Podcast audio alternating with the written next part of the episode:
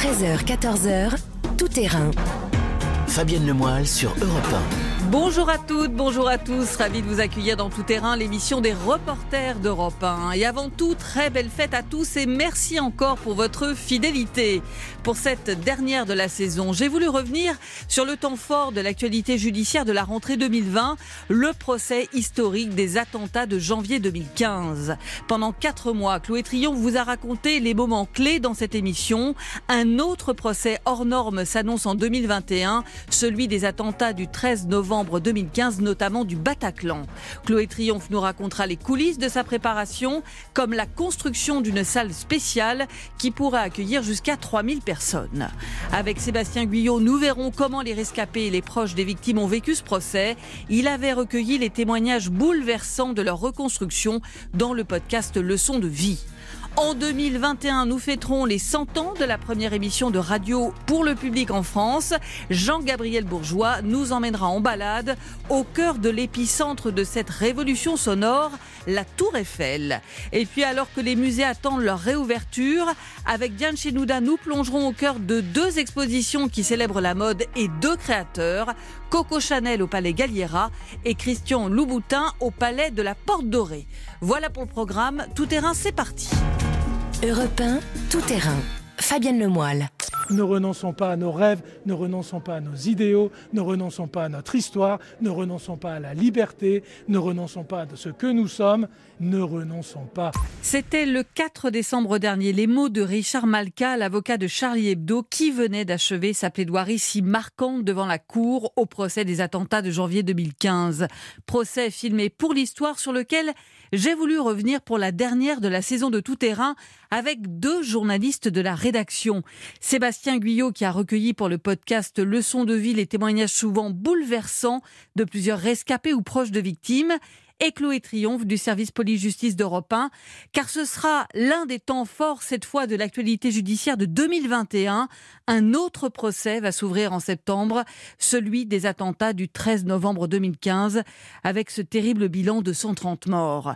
Bonjour Chloé Triomphe. Bonjour. Du service police-justice d'Europe 1, nouveau procès donc hors norme cette année à venir, après celui des attentats de janvier 2015, et dont vous nous avez raconté les temps forts, et on va y revenir dans tout terrain.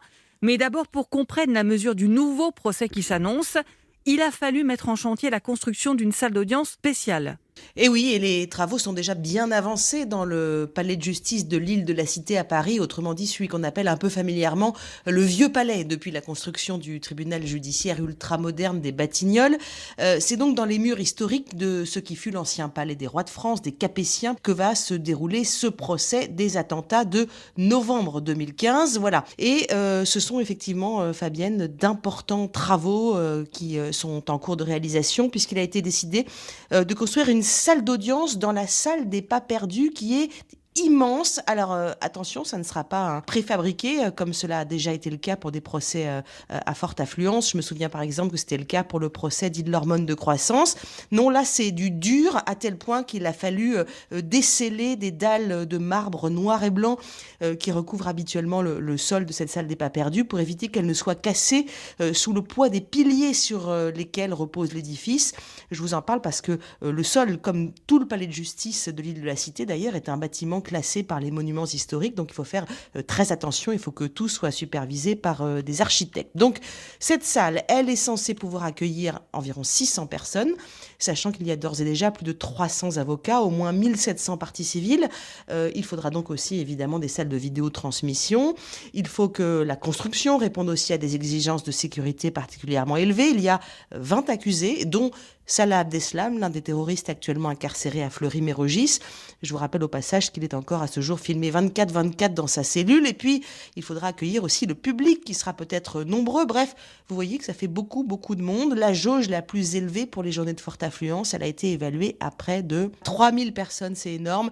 Euh, l'audience, euh, elle sera filmée pour l'histoire, exactement comme celle des attentats de janvier. Mais il y a une nouveauté quand même, c'est que le principe d'une audio retransmission, alors évidemment sécurisée, hein, a été actée et elle pourrait euh, concerner uniquement les victimes qui ne peuvent pas se déplacer. Alors ça, c'est pour la logistique, on l'a vu très lourde, mais l'organisation n'est pas seulement matérielle, Chloé, puisqu'il y a énormément d'avocats de parties civiles et ils doivent se préparer justement à un audiencement très particulier. Eh oui, il y a déjà un, petit noyau qui fédère une cinquantaine euh, d'avocats à l'initiative de maître Claire Josserand-Schmitt. Elle a eu l'idée de répartir la tâche immense de travailler un dossier tout aussi immense. Donc, euh, les avocats sont répartis par petits groupes pour travailler soit sur un accusé, soit sur une thématique comme euh, les armes, comme la façon dont les terroristes sont entrés clandestinement en France, comme les fratries, hein, puisqu'il y en a plusieurs parmi les accusés. cela permet de rationaliser les prises de parole à l'audience et d'être plus efficace. Et puis, évidemment, il y a les magistrats aussi qui se préparent. Le président de la Cour a été désigné les avocats généraux aussi.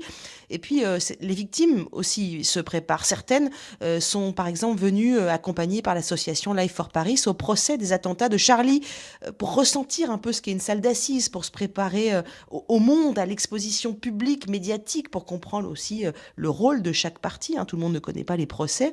association Life for Paris qui a annoncé aussi cette semaine avoir demandé à ce que l'ancien président de la République, François Hollande, soit cité comme témoin à la barre. Euh, d'abord parce qu'il voit régulièrement des victimes des attentats, et puis au-delà de ça, surtout parce qu'il était donc chef de l'État, chef des armées, il décidait des frappes en Syrie, et puis il a beaucoup à dire sur le terrorisme. Et puis en off, on m'a aussi expliqué que en l'appelant à la barre des témoins, ça couperait aussi pas mal l'herbe sous le pied à tout un tas de personnalités qui éventuellement auraient pu avoir euh, l'envie de venir se montrer dans ce futur procès historique. Alors donc normalement ce procès va s'ouvrir le 8 septembre prochain, un an après celui des attentats de janvier 2015 dont le verdict est tombé il y a dix jours maintenant maintenant. Procès, on l'a raconté dans cette émission historique. C'est vous qui l'avez suivi. Chloé, quelle image vont vous rester? Alors, c'était long, c'était dense, c'était parfois éprouvant, mais Enfin, pour moi, en tout cas, rien ne laisse plus d'empreintes que le témoignage euh, de la barbarie telle que l'ont vécu les victimes survivantes. Alors, de Charlie à l'hypercachère, euh, ils sont venus témoigner à la barre, au milieu de cette salle, et on ne peut pas rester insensible à ces récits. Vous voyez, euh, chacun d'entre eux a témoigné avec sa personnalité, euh, euh, par exemple dans le détail, comme si elle revivait la scène pour Sigolène Vincent, plein de colère pour Fabrice Nicolino, clinique dans la description des séquelles physiques et pourtant si plein d'humour pour Simon Fieschi, l'infographiste de Charlie Hebdo, dans la retenue pour Laurent Léger, dans la douleur pudique pour Rhys, et puis comment ne pas citer aussi euh, la merveilleuse Zari Siboni, qui était si douce, euh, si jeune, si courageuse à l'hypercachère. Je dois vous dire que euh, c'est pas toujours facile non plus mm. à absorber en tant que, journaliste euh, là présent tous les jours, toute cette souffrance qui se livre devant nos yeux. Il y a des jours où on y arrive moins bien que d'autres et on, on se protège un petit peu. Mais bon, un procès, c'est pas que de l'émotion. Il y a aussi euh, des moments incongrus, même si c'est bizarre. Il y a eu des moments de rire, ça a été le cas lorsque la Cour a visionné des caricatures de Charlie Hebdo euh, que les accusés ont visiblement découvert. Eux-mêmes, ils ont ri. Quel drôle de moment, toute cette salle qui a ri en même temps. Et puis, euh, les accusés, puisqu'on en parle, ce sont des personnes que l'on observe sans arrêt, qu'on essaie de décrypter, de comprendre, de croire, de ne pas croire. C'est un intérêt vraiment très particulier qu'on leur porte, vu l'enjeu d'abord pour eux-mêmes, parce que, bien entendu, ils risquent beaucoup, mais aussi en prenant du recul pour reconstruire l'histoire et on s'aperçoit que c'est vraiment difficile euh, de juger et de comprendre des actes terroristes comme cela quand les trois principaux auteurs sont morts. Et enfin, pour terminer, celui dont je garde une image forte avec euh, un mélange d'admiration, de reconnaissance, je sais pas. C'est, Richard Malka, l'avocat de Charlie Hebdo. Pour moi, il reste l'infatigable défenseur de la liberté d'expression. C'est pas la question d'être lecteur ou pas lecteur de mm. Charlie Hebdo, simplement qu'il a porté de bout en bout ce combat et dès le premier jour. Aujourd'hui, je pense intensément à mes amis qui ne sont plus là, qui ne sont plus là, pour que vous, vous puissiez l'être, pour que vous, vous puissiez continuer normalement à informer sans avoir peur des dogmes, des idéologies, et que Charlie, Charlie Hebdo, c'est ça. N'ayons pas peur, ni du terrorisme, ni de la liberté. Voilà, et je vous propose de, l'écouter un peu comme euh, le fil rouge qu'il a été tout au long de ce procès. Après sa plaidoirie, d'ailleurs que le journal Le Monde a, a quasiment publié in extenso, c'est quand même assez rare, et eh ben Richard Malka était encore là pour porter le même message. Cette histoire de caricature, c'est un prétexte et qu'on pourrait arrêter de caricaturer et abandonner le droit aux caricatures, que ça ne changerait rien du tout, qu'il continuerait à nous tuer. C'est pas ça le problème. Le problème, c'est que c'est ce que nous sommes. Nous sommes l'autre avec un autre universalisme de raison et de liberté et il ne le supporte pas. Il n'y a aucun salut dans le renoncement. Il n'y a aucun salut dans la lâcheté. Et il n'y a aucun salut dans l'obscurantisme. Ne renonçons pas à nos rêves, ne renonçons pas à nos idéaux, ne renonçons pas à notre histoire, ne renonçons pas à la liberté, ne renonçons pas à ce que nous sommes, Ne renonçons pas. Voilà, vous entendez la conviction dans sa voix, je vous précise, et j'espère qu'il me pardonnera un peu cette indiscrétion, mais juste avant euh, sa plaidoirie, il était cloué au lit par des douleurs dans le dos, euh, un peu comme si tout le poids de ce procès lui retombait dessus physiquement. Il est donc venu plaider après un passage à l'hôpital pour le remettre à peu près d'aplomb pour venir plaider coûte que coûte. Merci beaucoup Chloé Triomphe et merci encore de nous avoir fait vivre les temps forts de ce procès et on y tenait particulièrement dans tout terrain. Euh, pendant euh, ces quatre mois euh, qu'a duré le procès. Merci à vous. Merci. Alors un procès, c'est souvent le temps pour les victimes et pour leurs proches de tourner la page. Sébastien Guyot avait rencontré, avant le début de ce procès, trois victimes ou proches de ces attentats. Il va nous dire dans un instant comment ils ont vécu cette audience au long Europe 1, tout terrain. Fabienne Lemoyle. Retour dans tout terrain sur ce procès qui a donc marqué l'année, le procès des attentats de janvier 2015, dont le verdict est tombé le 16 décembre après une audience qui avait été suspendue un mois à cause du coronavirus. Avec moi en studio Sébastien Guyot, rédacteur en chef adjoint à Europe 1. Bonjour Sébastien. Bonjour Fabienne. Alors avant l'ouverture du procès, vous aviez été à la rencontre de victimes de ces attentats ou de leurs proches. Des témoignages très forts, euh, souvent bouleversants, que l'on a pu écouter en longueur dans votre podcast Leçon de vie. C'était quoi, rappelez-nous l'idée, euh, votre démarche? C'était un, voyage sonore vers la résilience. Leçon de vie en quatre mots, c'est des leçons de vie à travers les sons des vies de ces rescapés, de ces victimes, euh, collatérales parfois, euh, ou directes bien entendu, c'est-à-dire les sons qui les apaisent, les sons qui les rassurent, les sons qui les hantent encore et qui ont permis tout au long de ce chemin assez long vers la reconstruction d'avancer. Alors, vous nous aviez dit que pour eux, évidemment, le moment du procès, c'était très important. Vous allez nous raconter euh, dans un instant comment ils ont vécu justement cette audience. Mais on va se replonger quelques minutes dans les coulisses de l'enregistrement en situation dans son imprimerie du témoignage de Michel Catalano, qui le 9 janvier 2015 s'était retrouvé face au frère Kouachi. Je vous avais accompagné pour ce tournage. Alors là, on va à Damartin-en-Gouel. C'est là où euh, Michel Catalano a installé son imprimerie qui avait été euh, prise d'assaut par euh, les membres du GIGN puisque les frères Kouachi s'étaient réfugiés après l'attentat de Charlie Hebdo. C'est là où ils ont été tués. C'est là où il a été pris en otage. C'est un traumatisme pour lui et en même temps c'est là où il a voulu se reconstruire. Il a rebâti son imprimerie là-bas. Et donc il va nous raconter tous ces sons-là qui lui ont permis petit à petit de se reconstruire. Quels sons alors ça va être euh, par exemple le son de la machine à café qui est très symbolique pour lui parce que euh, au moment où les frères Kouachi sont entrés dans l'imprimerie, il se faisait couler un café. Donc il avait le sentiment de gagner du temps sur la vie en voyant son café couler. C'était un instant de vie et en même temps, il me le raconte souvent, euh, bah, c'est une petite angoisse parce que ça lui rappelle ses mauvais souvenirs. Voilà, et donc ça va être ce son-là, ça va être le son d'imprimerie, des machines qui tournent, qui sont aussi des, des moments de vie qui se dit bah voilà, j'ai réussi à reconstruire. Voilà, il y en aura plein d'autres, vous verrez tout à l'heure. Bonjour Michel. Comment ça va Alors je vous avais dit qu'on serait trois, finalement on est quatre, vous inquiétez pas, Fabienne va se faire toute petite, c'est une mise en abîme parce que euh, Fabienne est responsable de l'émission euh, Tout Terrain. Julien euh, sera donc le preneur de son et puis Fanny qui est la rédactrice en chef qui chapeaute et qui est là pour être mon oreille si j'oublie quelque chose et me taper dessus quand ça va pas. Comment, comment voulez qu'on procède en fait? Moi j'avais imaginé commencer avec le café. Vous allez nous raconter l'histoire et pourquoi il est symbolique ce, son du café. Mhm. Puis on va se mettre en mouvement. Michel, on va vous ah demander de porter, de tenir le micro. 1, 2, 3. on m'entend bien ou pas Parfait. Euh, Michel Catalano, ce vendredi 9 janvier, euh, les, terroristes arrivent. Vous êtes dans l'imprimerie, seul avec euh, l'un de vos employés, Lilian. Est-ce que vous pouvez nous raconter comment ça se passe? Alors le 9 janvier, en fait, on est dans le couloir tous les deux en train de discuter parce qu'on prépare la journée, on boit un café, donc ça, ça, commence toujours, ma journée commence toujours par un café. Et on sonne à la porte. Et en arrivant devant la baie vitrée, tout de suite, je remarque euh, évidemment euh, un lance-roquette euh, et une Kalachnikov. J'ai pensé tout d'abord aux gendarmes. Et après, j'ai vite compris que c'était eux. Donc, du coup, j'ai fait demi-tour et je me suis dirigé vers Lilian assez calmement, d'un pas décidé. Je lui ai dit Écoute, Lilian, ils sont chez nous. Donc, il, il m'a regardé avec un air apeuré, évidemment, mais surtout avec le regard de la mort euh, euh, dans les yeux. Et ça, si on l'a jamais vu euh, de sa vie, on ne sait pas ce que c'est. Et donc, je lui ai dit tout de suite, cache-toi et coupe ton portable. Et je me suis retourné et j'ai entendu qu'ils montaient l'escalier. J'ai donc été dans, leur direction pour les ralentir, pour permettre à Lilian de se, se cacher. voilà, c'était instinctif.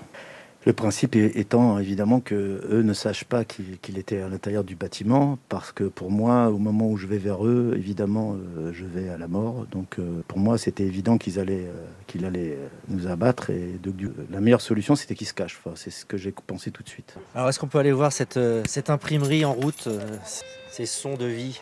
Je vous ouvre. Donc on va y aller. Alors je ne sais pas ce qui tourne et ce qui ne tourne pas, évidemment, c'est ce que je vous disais tout à l'heure. Il faut savoir aussi, si j'ai voulu recommencer euh, mon activité, c'est que j'aime mon métier. Et dans ce métier, il y a des bruits qui peuvent des fois être désagréables pour les gens qui viennent, parce qu'on euh, ne peut pas se parler, on fait du bruit. Mais pour nous, c'est le bruit des machines qui tournent, c'est le bruit, entre parenthèses, de l'économie qui fonctionne, de l'entreprise qui va bien, etc. Donc, quand on est revenu ici, c'est vrai qu'on a retrouvé dans ce lieu de la vie. Là, on a une machine euh, qui, fait des flocages, ce qu'on appelle des flocages sur des maillots ou des choses comme ça qui ont son rapport. Donc là, vous voyez des images de hockey. On s'entend pas. La plupart du temps, entre le bas et le haut, on s'entend difficilement. Mais euh, voilà, c'est pour moi la vie, quoi. C'est la vie. Voilà pour le témoignage de Michel Catalano qu'on peut retrouver dans le podcast Leçon de vie comme celui de Sigolène Vincent, de Chloé Verlac. Je sais que vous avez beaucoup échangé pendant le procès avec eux. Vous avez même assisté à certaines audiences. Et dans un instant, Sébastien, vous allez nous dire justement comment ils ont vécu ce moment, ces quatre mois de procès. Europe 1, tout terrain. Fabienne Lemoyle. Retour dans tout terrain sur euh, ce temps fort de l'actualité de l'année 2020, le procès des attentats de janvier 2015 dont le verdict est tombé le 16 décembre dernier. Avec moi en studio toujours euh, Sébastien Guyot, rédacteur en chef adjoint à Europe 1, qui a réalisé donc ce podcast Leçon de vie. Euh, Sébastien, je le disais, vous avez donc suivi Michel Catalano, Sigolène Vincent, Chloé Verlac pendant tout ce procès. Vous avez beaucoup échangé avec eux. Comment ils l'ont vécu? Alors finalement, c'est un sentiment assez partagé entre douleur ravivée et soulagement. Il euh, faut bien se remettre dans le contexte. Un 54 jours d'audience, c'est long. Hein, vous l'avez dit, près de 4 mois. Ça avait commencé le 2 septembre, ça s'est terminé le 16 décembre. Une interruption. Une interruption d'un mois, c'est du jamais vu pour cause de, Covid hein, chez plusieurs accusés. Euh, des rebondissements, de l'émotion, des larmes. Euh, Chloé Triomphe le racontait très bien. Un procès donc qui finalement a rouvert des plaies à peine cicatrisées finalement. Alors on entendait Michel Catalano. c'est vrai qu'il disait avant le procès qu'il espérait tourner la page. Euh, il en est où justement à la fin du procès? Alors on a beaucoup échangé, je l'ai vu à la fin du procès, il me parle de ce sentiment là encore partagé, il me dit c'est un soulagement final mais c'est un épuisement moral. En fait, euh, c'est très curieux comme sensation. Il, est venu une quinzaine de fois hein, euh, assister aux audiences, même quand il n'était pas concerné directement. À chaque fois, il ressortait épuisé, lessivé. Et le lendemain, quand il retournait au travail, il ressentait comme un manque, comme l'envie d'y retourner. C'était assez paradoxal finalement. Il avait des questions, il attendait des réponses. Est-ce qu'il en a obtenu? Puisque, évidemment, les trois principaux accusés n'étaient pas dans le box puisqu'ils ont été Ils tués. ont été tués, euh, les frères Kouachi notamment, qui l'avaient pris en otage dans cette imprimerie de Damartin. Alors il a eu certaines réponses, pas toutes, comme euh, il me le disait, le rôle joué par Peter Sheriff, vous savez, c'est le commanditaire présumé des attentats. Il n'était pas au procès parce qu'il a été arrêté euh, trop tardivement, donc il n'a pas pu comparaître. Il a quand même été interrogé par visioconférence. Euh, il n'a pratiquement pas parlé. Il a gardé le silence. Euh, Michel Catalano me racontait qu'il avait été vu au bout de son imprimerie, au bout de la zone industrielle à laquelle il travaille pendant quatre mois à passer son permis et il s'est dit, tiens, c'est bizarre quand même. Est-ce que c'était anticipé? Est-ce que ce n'était pas anticipé? Bah, À cette question, par exemple, il n'a pas de réponse. Alors, euh, Michel Catalano, on l'a dit beaucoup, c'était le héros hmm. qui a sauvé Lilian, vous savez, qui s'était caché pendant des heures. Ce qu'on entendait effectivement euh, dans le témoignage. Alors ce terme de héros, il le réfute. Il a raconté à la son histoire en sanglotant. Euh, son entreprise, c'était sa vie. Il était en larmes. Il a été euh, réconforté par ses proches qui étaient venus, sa femme notamment, qui est venue très peu parce que c'était trop dur pour elle. Il me l'a dit également. Elle en a fait une dépression pendant le procès. Là, ça va mieux euh, depuis que le verdict a été prononcé. Et il l'a répété hein, à la sortie de ce verdict. Ça clôt un chapitre de ma vie. Je n'étais pas venu chercher des peines, mais des réponses. C'était important qu'on entende les victimes. Qu'en est-il, euh, Sébastien, pour Sigolène Vincent, dont on va rappeler qu'elle était dans les locaux de Charlie au moment où les frères Kouachi euh, arrivent? Absolument, c'est une rescapée, Sigolène Vincent, de cet attentat. Euh, elle a été laissée en vie par l'un des frères Kouachi, par l'un des terroristes, parce qu'elle était une femme, c'est ce qu'il lui avait dit à l'époque. Alors elle, comment elle a vécu ce procès? Elle est aussi fatiguée, c'est ce qu'elle me disait encore il y a peu. Elle est beaucoup venue, hein, à la fois en tant qu'ancienne avocate, hein, parce que c'est une ancienne avocate, elle tenait une chronique judiciaire euh, dans Charlie Hebdo, euh, et comme rescapée, bien entendu, c'était important pour elle d'être là. Elle avait l'impression d'être euh, dans un vaisseau fantôme, c'est l'expression qu'elle a employée, un vaisseau fantôme où tout le monde était là euh, pour la vie, assise sur un banc sans voir la lumière du jour. Elle a l'impression que ça n'allait jamais s'arrêter, notamment avec euh, la suspension du procès pendant un mois. On a été euh, bouleversé par son témoignage quand elle raconte le récit de l'attentat. Elle est en pleurs à la barre. Ce silence assourdissant, ce silence de mort, ce silence poisseux, comme elle dit dans, le podcast Leçon de vie. Et on se souvient aussi de son avocate qui avait dénoncé les carabistouilles des accusés. Mais Sigolène, elle, elle ne sait toujours pas, pour certains en tout cas, mm. s'ils sont accusés ou innocents, malgré les peines qui ont été euh, données. Et d'ailleurs, à la fin du procès, elle est allée voir certains des accusés. C'est très rare. C'est très rare. Elle tenait absolument à aller voir ceux qui avaient tenté d'accrocher son regard pendant le procès, ceux qui étaient en pleurs à la fin du procès. Elle a échangé quelques mots avec euh, certains d'entre eux. Voilà ce qu'elle m'a dit. Euh, elle voulait parler donc à ceux qui, parce qu'on lui a dit quelle humanité, c'est un geste mm. rare, mais quelle humanité. Et c'est pas son humanité dont il s'agit, mais de leur humanité, m'a-t-elle dit, parce qu'elle voyait dans leur regard la peur, le désarroi, et donc voilà, elle avait euh, envie d'aller euh, leur parler. Chloé Verlac, euh, la compagne de CNews, le dessinateur, elle, qu'on avait entendue avec une vraie reconstruction et un vrai travail hein, sur elle euh, dans le podcast euh, Leçon de vie eh ben, Ce qui m'a marqué euh, pendant ces, presque quatre mois de procès, c'est sa, grande dignité, notamment à la barre quand elle est venue témoigner avec les deux filles aînées de, de elle qui est maman de deux enfants qui avaient 5 ans et 9 ans au moment de l'attentat. Sa dignité pour défendre la mémoire de son homme, T-News, un enfant de la banlieue, comme elle l'a rappelé, devenu l'un des plus grands dessinateurs de France. Alors, la, le procès a ravivé la douleur hein, pour, euh, pour Chloé. Ça a été difficile pour elle. Elle me l'a confié euh, régulièrement. Et euh, elle n'avait pas forcément envie d'assister au départ euh, au procès, finalement si, pour que les, victimes soient entendues.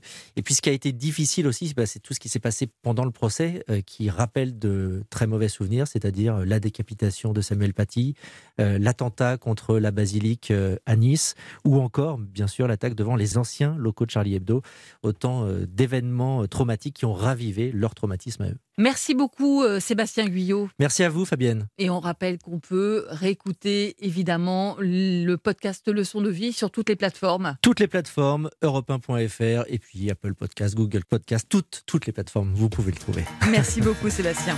Europe À suivre, on va fêter en 2021 les 100 ans de la radio en France, l'occasion de visiter l'endroit où est née cette révolution sonore.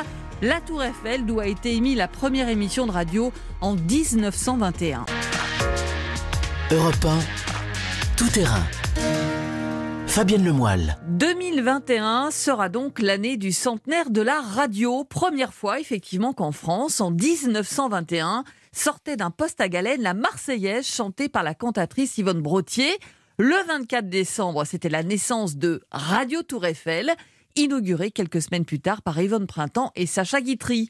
La Tour Eiffel, donc épicentre de cette révolution sonore, que nous allons visiter dans ses endroits les plus secrets et ça, grâce à vous, Jean-Gabriel Bourgeois. Bonjour. Bonjour. C'est donc vous qui avez eu la chance d'explorer des endroits totalement inaccessibles au public. Et d'abord, on part sous la pelouse du Champ de Mars, où se trouvaient justement les premiers studios, un vrai bunker. Oui, c'est une entrée assez discrète, hein, entre deux allées sous le Champ de Mars. On emprunte un escalier qui plonge à 10 mètres dans le sol. On passe une porte blindée. Et c'est ici, au début du XXe siècle, que la transmission radio se gère, se construit. Il y a des studios, des transformateurs, des machines pour préparer le signal que l'on va transmettre. La radio est alors un élément stratégique. On est à la veille de la Première Guerre mondiale. Stéphane Roussin est directeur de projet à la Tour Eiffel. Gustave Eiffel se dit, bah, finalement, ma tour, elle, a un autre intérêt que de faire euh, l'aérodynamisme et puis faire des visites. À partir de ce moment-là, la tour est non seulement un, monument qui se visite, mais c'est un, intérêt stratégique militaire. Et, euh, Gustave Eiffel euh, le présente au gouvernement, qui bien sûr valide pour euh, cet intérêt de, transmission. La radio a sauvé la tour. Aujourd'hui, c'est la radio civile. Hein. avant, c'était plus militaire. À partir des, années 20, où bah, ça devient Radio Tour Eiffel avec les, fameuses émissions euh, euh, Yvonne Printemps euh, qui, se transmettent d'un studio qui est d'abord dans le pilier nord de la Tour Eiffel et qui va se déplacer vers Cognac-Jay, qui est assez connu maintenant de tous ceux qui écoutent la radio, hein, la rue Cognac-Jay. La partie puissance et transmission restant à la Tour Eiffel. Et donc, dans cet endroit, on a entre le sommet de la tour, hein, pour les, grands anciens. Je pense que euh, si les enfants demandent à leurs grands-parents qui ont visité la tour euh, euh, après la Seconde Guerre mondiale, il y avait des grands câbles qui venaient du haut de la tour Eiffel jusque cette cour anglaise qui est au milieu du champ de Mars et qui servait à porter le signal jusqu'en haut. C'est assez émouvant, hein, je dois dire quand même, d'imaginer, hein, nous qui sommes ici en studio rue des Cévennes, que les premières émissions de radio, eh bien, c'était dans un pilier de la Tour Eiffel. Oui, voilà, c'est vrai que c'est comme expliquait Stéphane Roussin, on a ensuite retiré euh, les câbles pour les faire passer ensuite sous terre, et c'est comme ça que le signal radio remontait jusqu'à la Tour Eiffel pour pouvoir ensuite être diffusé. Eh bien, on poursuit la visite avec vous en grimpant bien au-dessus du troisième étage. Comment on y accède? Eh bien, comme tout le monde, hein, on prend d'abord l'ascenseur, et puis au troisième étage, on passe une porte, on grimpe deux escaliers en colimaçon, un peu étroits, et on arrive là où le public n'a pas accès. On est à 286 mètres de haut, juste en dessous des antennes. Et quelle vue, j'imagine Ah oui, complètement, une vue impressionnante sur tout le bassin parisien. On voit au-delà des tours de la Défense, on aperçoit les grandes forêts d'Île-de-France au loin. On est quand même au point le plus haut de Paris. Et qu'est-ce qu'on trouve au sommet euh, C'est toujours en fonction, euh, parce que, euh, on l'a entendu, la Tour Eiffel n'est pas qu'une attraction pour les touristes. Voilà, oui, c'est grâce à la Tour Eiffel que les auditeurs peuvent nous entendre. Euh, tout se passe dans un local technique. Il n'y a pas de fenêtre. Au-dessus de nous, les antennes donc. Et autour de nous, il y a des tas de machines, des câbles. Et pour mieux comprendre ce qu'on fait ici, j'ai demandé à Alain Evano, responsable chez TDF, la société qui exploite la diffusion radio sur la Tour Eiffel. On se trouve ici dans le local technique du sommet qui a pour vocation aujourd'hui de recueillir les signaux des différents éditeurs euh, de programmes radio euh, qui sont sur Paris et qu'on diffuse depuis la Tour Eiffel. Et donc comment ça se passe concrètement Il y a donc des antennes au-dessus, ça passe ici, après ça redescend euh on, recueille ces signaux ici, on les descend dans un local qui se trouve au pied de la tour Eiffel. Et dans ce local-là, ces signaux sont traités, amplifiés et mis sur la fréquence de chacune des, des radios qu'on doit diffuser. Et ensuite, ça remonte dans des gros câbles qu'on appelle des feeders qui alimentent les antennes. Et ensuite, le signal radio arrive dans les foyers de nos auditeurs jusqu'à 70 km à la ronde autour de Paris. Et après, il y a des relais qui permettent de diffuser au-delà. Et puis au sommet de la Tour Eiffel, on peut même y dormir. Je crois que c'est à cet étage qu'il y avait euh, la fameuse chambre de Gustave Eiffel. Oui, alors j'ai pas pu la visiter, euh, cette fameuse chambre, mais euh, ici, c'est effectivement encore un lieu de vie. C'est de ce local que partent les techniciens qui montent sur les antennes pour des opérations de maintenance. Et quand les travaux prennent beaucoup de temps ou qu'il n'y a pas d'électricité, tout est prévu. On a conservé donc des toilettes et une douche, donc ce qui fait qu'on a les toilettes les plus hautes de Paris. Euh, et puis on a de quoi aussi euh, se reposer. Il y a des lits, euh, si jamais on doit travailler toute une nuit, on peut se reposer ici tranquillement en attendant qu'on puisse redescendre si la nuit a été intense. Eh bien voilà, merci beaucoup Jean-Gabriel Bourgeois pour cette visite exclusive.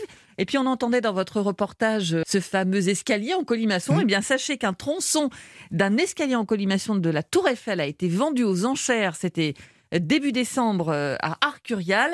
274 475 euros pour être précis. Pour les nostalgiques, c'est un fonds européen qu'il a acquis. Merci beaucoup encore pour cette visite exclusive. Avec plaisir. Europe On marque une pause et dans un instant, les musées sont encore fermés. Et pourtant, je vous emmène au cœur de deux expositions qui ont célébré cette année la mode. Gabriel Chanel au Palais Galliera et Christian Louboutin au Palais de la Porte Dorée. Europe 1, tout terrain. Fabienne Lemoyle. Il va donc falloir attendre encore un peu pour retourner dans les musées, mais j'ai voulu que pour cette dernière de l'année 2020 de tout terrain, on se replonge dans les coulisses de deux expositions qui, au-delà des pièces qu'elles présentent, racontent l'histoire de deux créateurs de mode, Coco Chanel et le chausseur Christian Louboutin. Bonjour Diane Chenouda. Bonjour Fabienne, bonjour à tous. Du service culture d'Europe 1, c'est vous qui nous aviez fait découvrir il y a quelques semaines dans tout terrain ces deux expositions qui mettent donc à l'honneur la mode D'abord, la grande Gabrielle Chanel, c'est au Palais Galliera à Paris, euh, palais qui a fermé durant deux ans pour travaux et qui donc a rouvert avec euh, l'occasion de frapper fort une rétrospective qui est une première et qui montre à quel point Coco Chanel était révolutionnaire. Ah oui, absolument. Il faut quand même imaginer que quand elle démarre, eh bien, on est dans les années 1910. Et euh, ce qui est marquant, eh bien, euh, c'est que l'on revit à travers cette exposition euh, Gabrielle Chanel, manifeste de mode. Eh bien, c'est comment la créatrice a été la première femme à libérer le corps de la femme.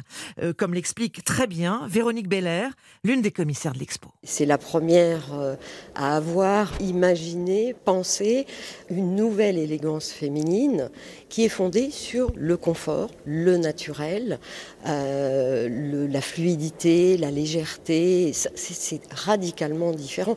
C'est une notion, le confort, qui n'était pas prise en compte. Donc c'est vraiment, peut-être parce que c'est aussi une créatrice qui est une femme, qui porte sa mode, qui ressent euh, à travers son corps, voilà ce que, ce que ça veut dire, cette liberté. Elle fait une proposition radicalement différente dans les années 10. Et on est là devant la fameuse marinière hein, qui date là de 1916. Elle est en jersey de soie. Euh, c'est un tissu très fin, très fluide. C'est un tissu qui est jusqu'alors utilisé pour les vêtements de dessous. Dans sa couleur, euh, cette espèce de d'ivoire hein, qu'on retrouve tout au long de la carrière de Gabrielle Chanel.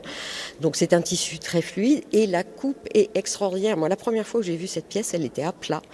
Il n'y a aucune pince, aucun décor. C'est une forme géométrique dans ce tissu euh, extrêmement souple que quand vous le portez, vous le drapez, vous nouez cette ceinture autour de la taille et vous le portez comme vous souhaitez. Et c'est très beau aussi en volume avec ce grand col marin qui retombe dans le dos. Donc ça, pour l'époque, c'est quand même radical. Voilà, euh, Gabrielle Chanel qui libère le corps de la femme. Et alors, il y a un détail, euh, enfin, si on peut parler de détail, qui est vraiment marquant c'est qu'elle crée des poches. Racontez-nous. Eh bien oui, Fabienne, elle est la première à imaginer des poches euh, sur des vêtements de femmes, euh, comme sur son fameux tailleur de 1954, l'une des pièces évidemment totalement iconiques hein, de Coco Chanel. Euh, là, un petit détail comme ça qui paraît une anecdote, mais la place des poches, des poches visibles, ça, ça marque aussi l'apparition des poches dans l'histoire du vêtement. Ça marque une sorte de prise d'indépendance des femmes, parce que sinon c'est seulement sur les vêtements de travail, parce que les poches chez Chanel on peut mettre des choses dedans, on peut mettre ses mains, et on la voit souvent dans cette pose un peu détendue, décontractée. Ça donne cette idée de désinvolture et de liberté aussi des femmes. Il y a plein de petits détails qui commencent à construire ce style et cette chose qui est vraiment fondée sur le confort et l'élégance simultanément. Un petit détail qui en dit long, nous dit la commissaire de l'exposition Véronique Belair qui parle si bien de ces pièces de Coco Chanel. En fait, on comprend, tout est pensé pour le confort et la liberté de mouvement de ah, la mais femme. Absolument, absolument, avec ces matières souples et douces, hein, comme le tweed hein, pour le tailleur, avec une veste aussi souple qu'un cardigan, et cette petite astuce pour lever le bras sans entraîner la veste. Écoutez. Chaque détail compte, tout est pensé pour le confort, pour le mouvement. C'est emmanchure qui est très précise. On voit souvent Gabrielle Chanel en train, sur des photos en train de travailler cette emmanchure sur les mannequins cabines. Cette emmanchure, vous pouvez lever le bras sans que entraîner la veste. C'est quand même incroyable. Ce luxe, tout à l'heure je parlais de ce luxe qui ne se voit pas, cette petite chaînette qui est cousue à l'intérieur, au bas de la veste, pour que cette veste retrouve son aplomb quand vous bougez et vous restez toujours euh, élégante et impeccable. Décidément, tout est dans les détails. Avec cette petite chaîne, je n'imaginais même pas que ça servait à ça en fait. Je le découvre à travers cette exposition. Et il y a donc une série impressionnante de tailleurs qu'on découvre aussi. Ah hein. oui, complètement. Une série de plus de 50 tailleurs qu'on peut admirer, qui ont été portés par les plus grandes stars de l'époque, hein, en dehors de Chanel elle-même, bien sûr, Marlène Dietrich, Grace Kelly, Delphine Seyrig. Et puis évidemment, on ne parle pas de Chanel sans parler de son parfum iconique.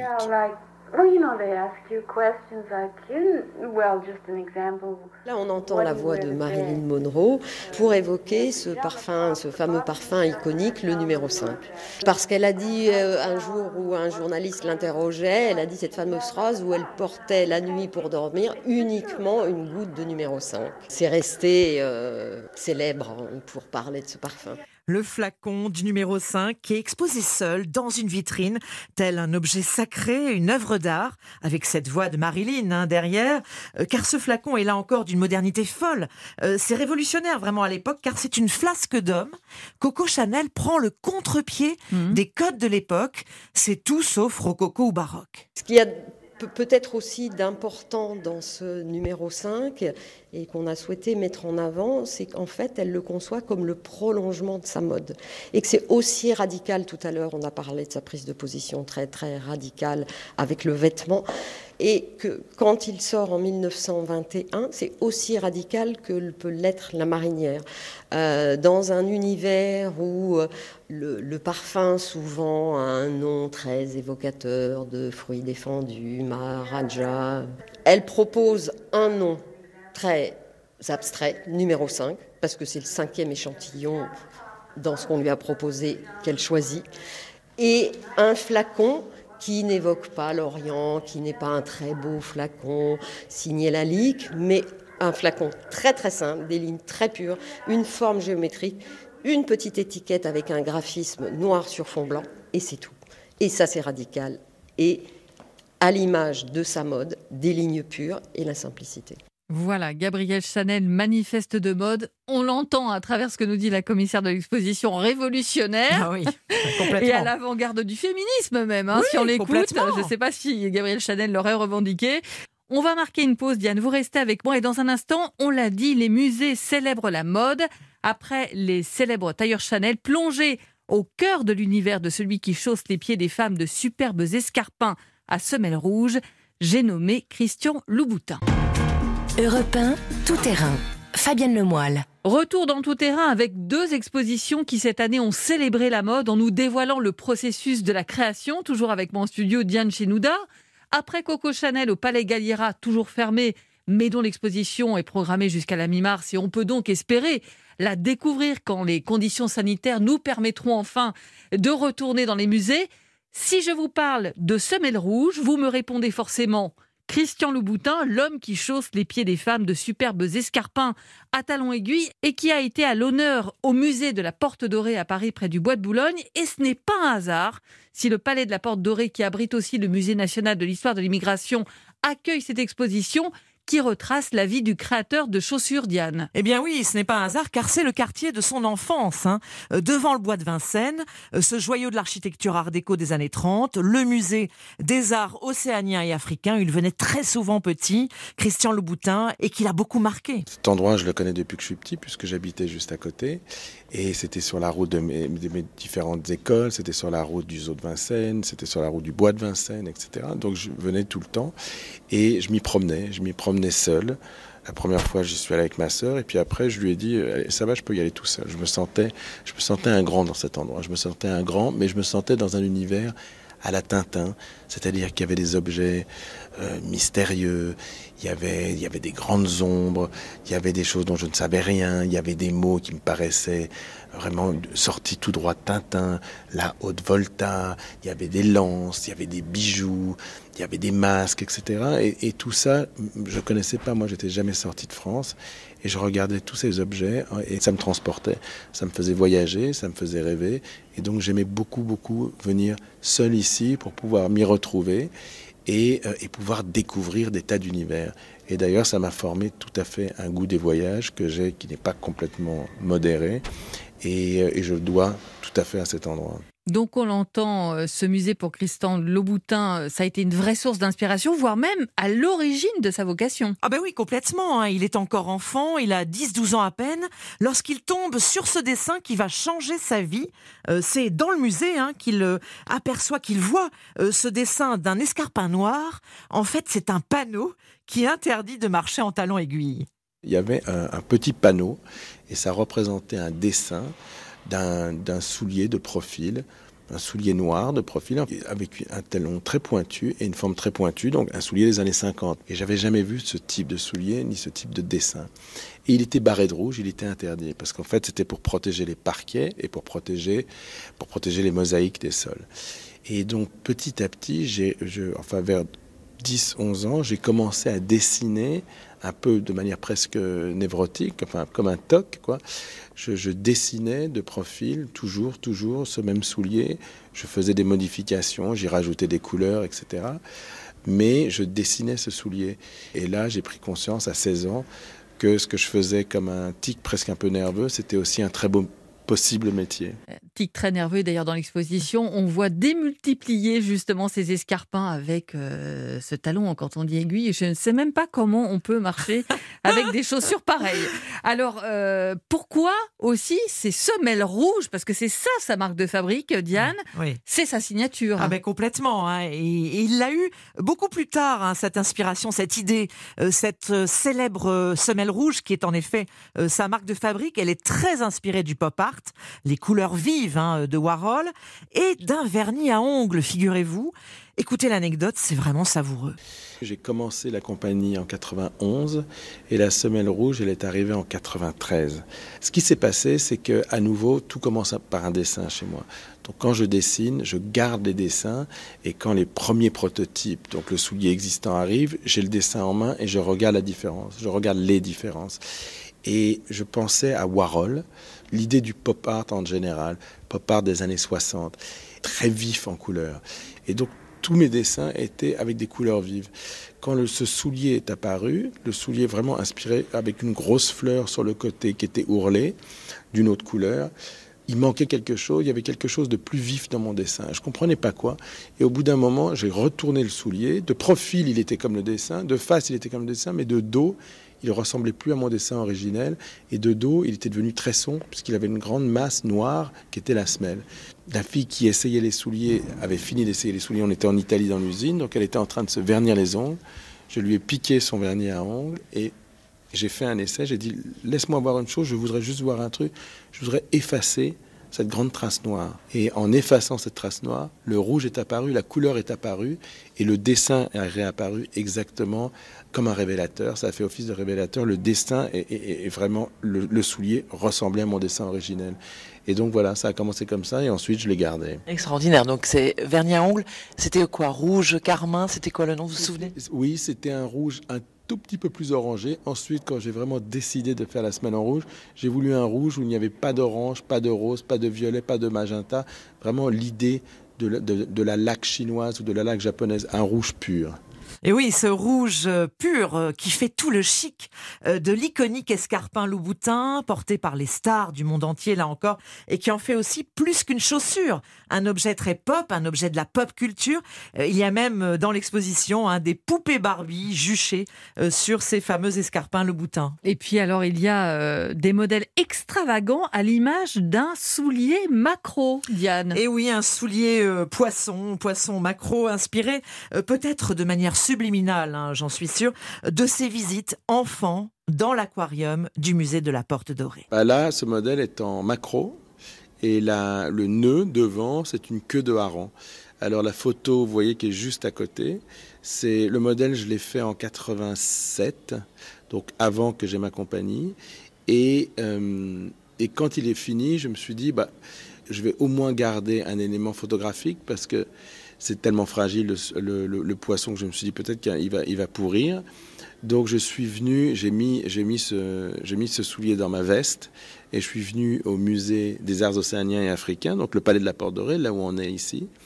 Je suis allé à l'aquarium, je l'ai mis devant l'aquarium et je l'ai photographié. Donc ça c'est la photo originale, c'est la photo que j'ai moi-même fait ici, au palais de la Porte Dorée en 87, il y a maintenant 33 ans. Donc j'ai photographié le modèle ici, dans l'aquarium.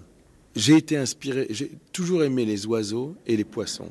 Et si j'aime tant les poissons, c'est parce que je trouve qu'il y a des, couleurs incroyables, des motifs incroyables, et surtout il y a une forme de symétrie dans la dissymétrie, c'est-à-dire qu'on voit des rayures tordues, des poids, de toutes et tout à coup le poisson se tourne, et il y a la même brillance, les, les mêmes torsions. Et c'est tellement étonnant de voir un dessin tellement bizarre mais qui est double, qui est miroir. Donc ça, je l'ai vu petit. Moi, je me suis mis à adorer les poissons à cause de l'aquarium ici. Donc d'une certaine manière, tout ce qui touche aux poissons, effectivement, je le dois au palais de la Porte Dorée. Incroyable, effectivement, ce soulier macro. Malheureusement, euh, les visiteurs ne pourront pas le voir puisque l'exposition devait se terminer le 3 janvier. Elle a été suspendue avec l'épidémie de coronavirus, mais il y a quand même une séance de rattrapage. Absolument, Fabienne. On peut se rendre sur le site hein, du Palais de la Porte Dorée. Et là, on va voir des vidéos qui vont. Euh, on va, c'est un peu comme si on y était, hein, qui vont nous faire découvrir les modèles Louboutin et vraiment nous plonger dans cet univers euh, Louboutin. Merci beaucoup, Diane Chénouda, et au plaisir de vous accueillir en 2021 pour d'autres expositions euh, avec, on l'espère, très vite la possibilité de pouvoir retourner dans les musées. Ah oui, on l'espère vraiment fortement. Ce sera avec plaisir, Fabienne. Merci, Merci Diane. Europe tout terrain, c'est fini pour aujourd'hui. Merci à tous les reporters et spécialistes d'Europe 1 qui ont participé à l'émission. Chloé Triomphe, Sébastien Guyot, Jean-Gabriel Bourgeois et Diane Chenouda. Un grand merci aussi à Rémi Duprat et Jérémy Hébert pour la réalisation, Capucine Patouillet pour la coordination. Encore une fois, très belle fête à tous. Et je vous rappelle que vous pouvez réécouter Tout terrain en podcast sur europe1.fr. Dans quelques instants, vous avez rendez-vous avec Clap. Bonjour Mathieu Charrier. De quoi allez-vous nous parler aujourd'hui? Bonjour, bonjour. Eh bien écoutez, aujourd'hui on a un beau programme en ce 26 décembre. Évidemment, on va parler des films de Noël. Qu'est-ce qui définit un bon film de Noël? Pourquoi ça cartonne toujours autant pendant ces fêtes? Et puis à émission spéciale, invité spécial, puisque c'est le Père Noël, mais version ordure, qui sera avec nous pour les films de ma vie. Gérard Junior nous racontera ses grands souvenirs de cinéma. Merci Mathieu et à tout de suite.